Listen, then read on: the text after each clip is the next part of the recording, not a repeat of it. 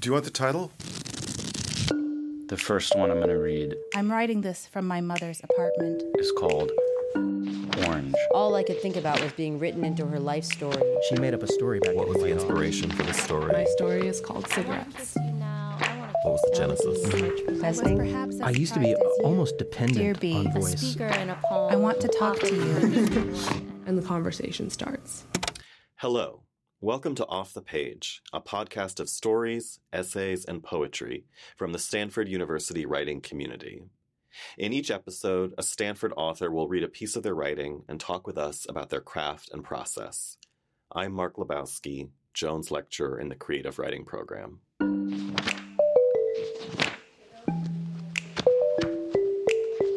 In this episode, Hieu Minh Nguyen will read a selection of poems. Hieu Minh Nguyen is the author of two collections of poetry This Way to the Sugar from Write Bloody Press and Not Here from Coffeehouse Press, which was named the winner of the Publishing Triangle's Thom Gunn Award for Gay Poetry. A recipient of the Ruth Lilly and Dorothy Sargent Rosenberg Fellowship from the Poetry Foundation, Hieu is also a 2018 McKnight Writing Fellow, a Kundiman Fellow, and a 2017 National Endowment for the Arts Literature Fellow. His work has appeared in Poetry Magazine, Best American Poetry, The New York Times, and elsewhere. He is a graduate of the MFA program for writers at Warren Wilson College. Previously a Stegner Fellow in Poetry, he is currently a Jones Lecturer in the Creative Writing program at Stanford University.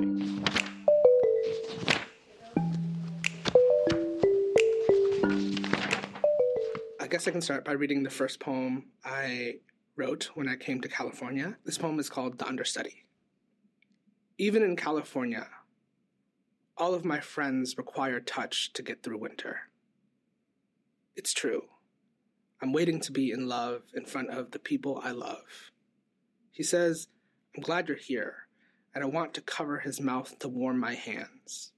Of course, I understand how one would mistake that earthquake for a passing train, but what do we do with the stillness when after great change nothing moves, but his hand sliding a glass of wine across the table, instructing me to drink with a single nod? I bring the glass to my face, but don't let a drop pass my lips.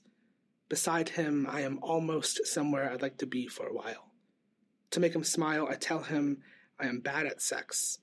To make him kiss me, I tell him when I'm happy, I go looking for things I haven't lost yet.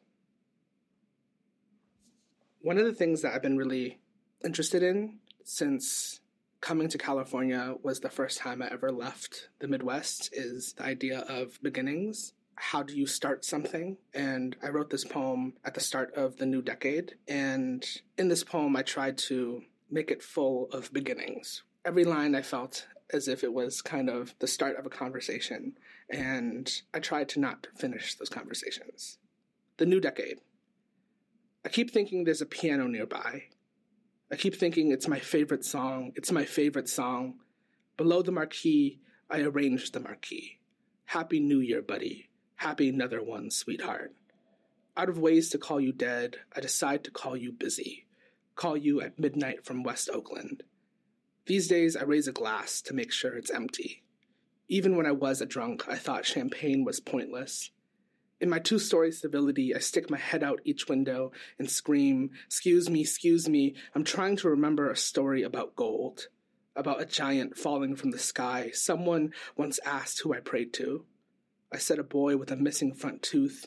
In this order, I ask first for water, which might mean mercy, which might mean swing by in an hour and I'll tell you the rest. If you were here, we'd dance, I think. If you were here, you'd know what to do what to do with all this time.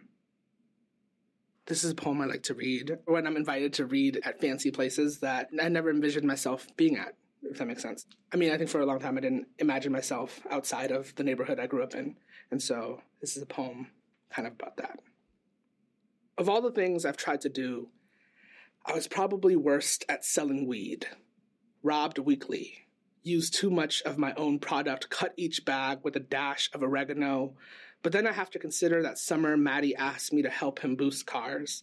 His dad called me a liability, too paranoid to be lookout, too shaky to use the Slim Jim, didn't even know how to drive stick. Oh, yeah, and let's not forget that time Mo almost lost an arm after I convinced him to pay me 20 bucks to stitch his wound with fishing line instead of going to the hospital. Or that time I convinced Aaliyah to let me tattoo a cross on her ankle with a safety pin and a ballpoint. And then there's that time I swiped a Stentor from Carl Maggie's locker and tried to set myself straight by becoming a violinist. But of course, the noise complaints. The neighbors banging the portrait off the walls, the boys talking calling me prodigy, fancy chink, and I wonder if they're still having a good laugh. Like when they found out I wanted to be a poet, so they glued roses and violets to the hood of my Kia, and so maybe I wanted for the first time to prove them wrong, prove I didn't belong there, and so maybe I made new friends. Friends who wrote poems, who sat around talking about poems, who went to school to study poems and lived in off campus apartments where I crashed on nights I got too up on white boy drugs to drive back to the east side where even without me, the rosin glow of junkers traced the block where Mandy, three years sober, tucks the kiddos into bed, where Lee, first in his class, spray paints the fleet of stolen bikes gold, where Andrew stands in the kitchen, reading the Bible in the dim light from the microwave, where Nikki, years later, coming home after a double at Champs, calls to wish me a happy birthday. I am, of course, too busy to answer. Somewhere in a different time zone, at a swanky party celebrating a man I do not know, who just won an award for a book I have not read, and the woman who smells of citrus, who's been raving to me all night about how much she admires my work, excuses herself to use the bathroom, leaving in the seat beside me her open purse. Staying quiet. Once, a man named a thing beautiful, and so we wore it, buried it, turned it into currency. Somewhere, maybe here, maybe now, I stand completely still until he looks in my direction. Sometimes I don't believe I exist until someone calls me beautiful. Sometimes any warm thing will do.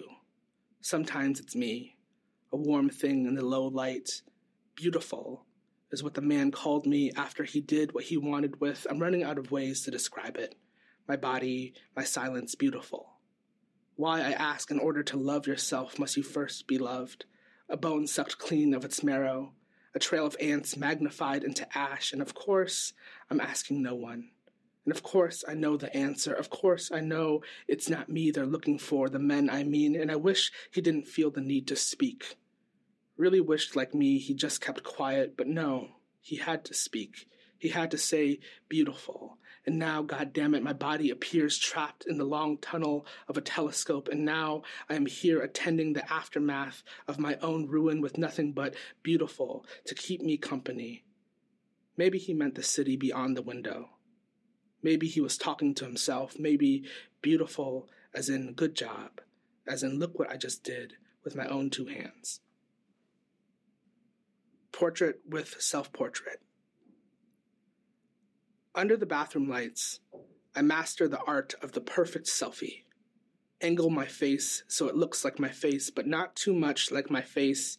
In this photo, I could be on a beach, in a museum, volunteering at a nursing home. You'd never guess by looking I was at 7 Eleven, ankle deep in toilet water. There are a few different strategies when it comes to hookup apps. Some people set the bar low, attempting to look worse in their photos, so when you show up at their apartment, you are pleasantly surprised at the absence of a ponytail. Some people go to extremes to alter the way they look, smoothing their skin into a blur of pixels. Some men use their abs or hooked fish as the focal point. Some men remove their face completely, decapitate themselves. Rows and rows of headless torsos fill my screen. Even in the gallery of the beheaded, you'll find mouths to fill. Tonight, when a faceless man messages me, I recognize him first by his hands, his wedding band. Remember the flat of his palm against my mouth, even when I made no sound. When I don't respond to his message, he reveals his face. Remember me? As if I couldn't hear the head beneath the cloche platter, still saying I was lucky, saying I should be grateful he stayed when he saw me.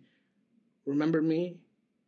This portrait, the same one he used before, the kind a man would take not to make himself feel handsome or beautiful, but to prove he was important, the kind of portrait he imagined being carved into a coin one day. I learned early that a photograph could be used as currency. A man holds up the baby photo in his wallet, and the gunman redirects his aim. Entire political careers end between the white borders of a Polaroid. Al Franken resigns. Chris Lee resigns. The Princess of Wales died in the back of a Mercedes trying to escape the aperture. When I was younger, my mother would fan out a collage of women and ask me to choose a bride. I didn't. Instead, I became one, draped myself in the white of the exposure. In their wedding photos, my father grips my mother's face and forces her to smile. In Galveston, Texas, Leslie Ray Charping's children write, Evil does in fact die in his obituary. Does it? Or does evil cast its light, yes, light, on everything it touches, imprinting itself inside us, an image we trace into the dark? Some men don't care about being missed. Some men only want to be remembered. Some men stare at the reflection and dare it to stay. Changeling. Standing in front of a mirror, my mother tells me she is ugly, says the medication is making her fat. I laugh and walk her back to the bed. My mother tells me she is ugly in the same voice she used to say, No woman could love you. And I watch her pull at her body, and it is mine my heavy breast, my disappointing shape. She asks for a bowl of plain broth, and it becomes the cup of vinegar she would pour down my throat every day after school. I would kneel before her. I would remove my clothes and ask her to mark the progress. It's important that I mention I truly wanted to be beautiful for her. In my dreams, I am thin, and if not thin, something better. I tell my mother she is still beautiful, and she laughs. The room fills with flies. They gather in the shape of a small boy. They lead her back to the mirror, but my reflection is still there. Uptown Minneapolis, Minnesota. Even though it's May and the ice cream truck parked outside my apartment is somehow certain, I have a hard time believing winter is somehow, all of a sudden, over. The worst one of my life, the woman at the bank tells me. Though I'd like to be, it's impossible to be prepared for everything. Even the mundane hum of my phone catches me off guard today. Every voice that says my name is a voice I don't think I could possibly leave. It's unfair to not ask for the things you need. Even though I think about it often, even though leaving is a train headed somewhere I'd probably hate, crossing Lyndale to meet a friend for coffee, I have to maneuver around a hearse that pulled too far into the crosswalk. It's empty. Perhaps spring is here. Perhaps it will all be worth it. Even though I knew that even then it was worth it, staying, I mean, even now, there is someone, somehow, waiting for me. Hi, Hieu. Hi, Mark. Thanks for being here on Off the Page. Thank you for having me. Yeah, I mean, I have to say the first thing, this is really tangential, but I'd never heard of that obituary before I read Portrait with Self Portrait. All my students knew what it was. I missed the viral moment, but I read it and it was so intense. So brutal. Right? So Yeah. brutal. An amazing text in and of itself. And I'm a fiction writer. So one of the things I really find amazing in a poem which I think you do in Portrait with Self Portrait, is when you make these associative leaps from one subject to another versus being chained to logic and causality and narrative like prose writers. And I think that that poem in particular goes on such an interesting journey. I'm curious, with a piece like that, or with poems in general, do you find yourself writing by sort of like accretion, like bit by bit? Is it more coming out in a burst? Yeah, I feel like for me, my favorite poems I've ever written have all come out in one sitting.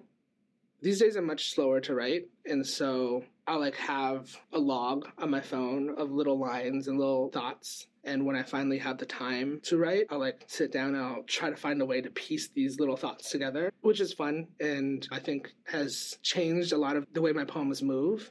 But yeah, I think I used to be a person who could sit down and write like a full draft in one sitting. And I don't know exactly where that person went, but I guess I've been trying to learn how to live without him. Hopefully he'll return. Okay, I listened to a TED talk once by Elizabeth Gilbert where I think she talked about one of the ancient art societies. They believed that an artist wasn't responsible for their art that the spirit of a genius would come down and enter them. And the spirit like lived in the walls of their studio. And when these artists weren't able to produce art or they were at a block they would just say the genius is vi- visiting someone else or is gone. And i like to like think that when i'm unable to write or slower at writing than I used to be is that either I am possessed by a different spirit or that person who wrote those poems that I had before is just busy. Yeah, I mean, I feel like I look back at earlier things I wrote and it seems like it was written by a different person. Yeah. You know, I can't remember making those choices or even being interested Or- in that stuff. how? Yeah. Right? You know, you mentioned Leslie Ray Charping, and I was like, how did I find that obituary? Why did I think of that when writing the poem? I wonder, like you were talking about writing more in like full bursts versus incrementally, but I wonder also is that connected to? I know you started a more spoken word slam background and now write more for the page. What was that transition like? And do you still consider that oral or performative tradition now when you're writing something on the page? I wouldn't say that like I am now not writing poems to not be performed. The oral tradition has always informed my work, and when I'm writing, I'm also writing out loud. And I think I care about like the sonic quality of the poem. Writing out loud is really helpful for me, especially in revision, to hear like, ooh, this word doesn't sound right in this spot, or like the syntax is off, and I should probably rearrange this line. Or it also helps me hear what an audience or reader might hear when they're listening to my work or reading my work. I think I also, when I was first starting, I had less voices in my head, less knowledge about what I was doing wrong or right, or preferences. I feel like the person who was able to write in like one burst was, I guess, also less critical of themselves. Not to talk about myself as a, as a different person, but I think those poems, I allowed them to be messy. It's not that I can't allow myself to be messy now, but I feel sometimes too aware of what I'm doing. I want my work to be informed, but sometimes in the process, I don't want it to be so controlled. How do you balance the revision process with preserving some kind of messiness or some kind Ooh. of spontaneity? Yeah, I always want my poems to sound in a way human, you know, like like something that is attached to a body. And I think people are messy, and pe- the way people say things and formulate their sentences and words are messy, and so I try to preserve that. I guess in my revision process, I'm not trying to correct messiness. I guess in my revision process, I'm I'm mostly thinking about the reader or the audience member because I feel like in the writing process, I'm thinking of the speaker and myself and all the things that I know. And so in the revision process, I'm, I have to look at it from someone who might not know what I know and try to like see if they can find a way into the poem, make room for them in the revision process. Do you have a particular reader in mind? Do you envision some ideal reader? Mm. You know, I think a lot of people start off by like trying to be the writer that we needed.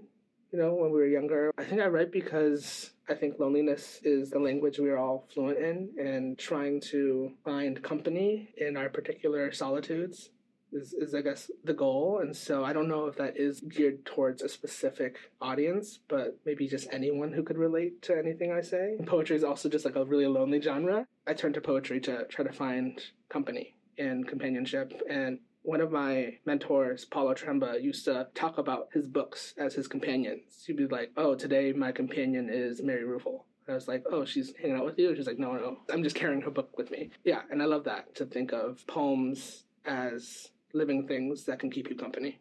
That is a beautiful way of thinking about it because you are both adding to that in the work you create and then also finding company in the work of other poets. I also want to ask you about the importance of place in your mm. work. You mentioned earlier that, you know, at one point you thought you might never leave the neighborhood in Minneapolis that you grew up in.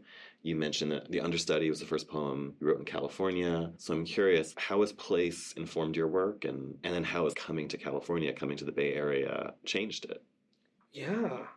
I have a complicated relationship with place because I think I have a complicated relationship with belonging, right? Or like I feel like I'm bored of trying to find a place that I belong, not to get like all musical about it, but yeah, I think I want to like renounce that desire, but I feel so tethered to it because of growing up in the Midwest and like hearing how other people talk about the Midwest. When I talk to like other Vietnamese people who grew up in like coastal cities, and I tell them that I grew up in the Midwest, and they're like, "Oh, so white," and then I I feel defensive of it because I grew up surrounded by like Vietnamese people, and so I didn't realize how small the Vietnamese community was until I got older. I do feel like the immigrant communities and like um, the communities of color do get erased in the Midwest, and so a part of me is like defensive of the Midwest, but also want to acknowledge that it isn't always a welcoming place. So yeah, my relationship to place fluctuates from like trying to be defensive of a place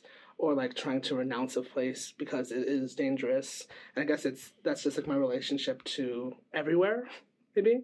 Like I'm I'm first generation Vietnamese American or second generation. I don't know. My my mother immigrated here from Vietnam. I never know like is it first generation or is it second generation? But my mother immigrated here from Vietnam, and she is the last living person in my family. And I'm also an only child, and so my relationship to this country only extends one other generation.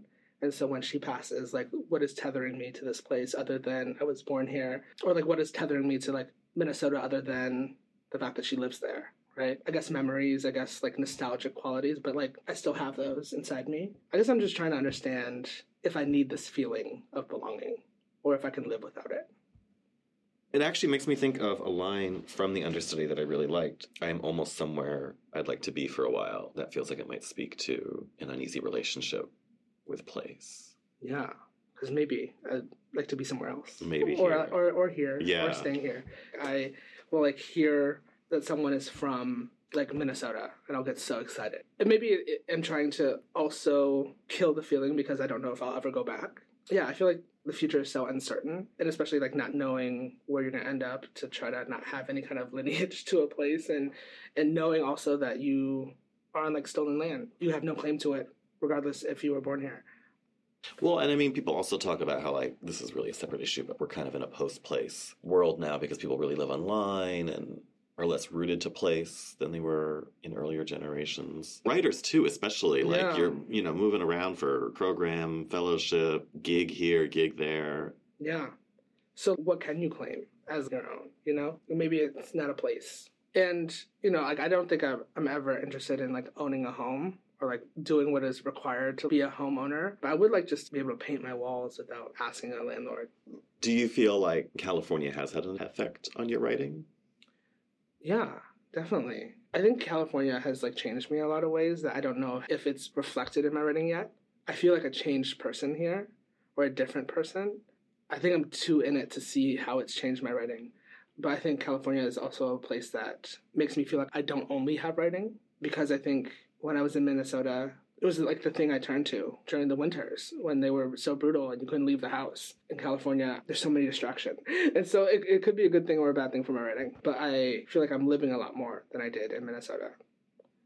More more distractions, but also more life, maybe. Yeah. Maybe the last thing I'll ask you is I know some of the pieces you read for us are older, some of the pieces are newer. Are the newer ones part of a project or a book? Do you have some sense of what that's starting to look like? Yeah, for the past few years, I've been working on my third collection of poetry. The title is still coming together. I'm very indecisive. The poems are a lot about place and trying to, yeah, renounce the desire to belong anywhere, renounce place, also to renounce beauty as well. And maybe that's also tied to place in many ways.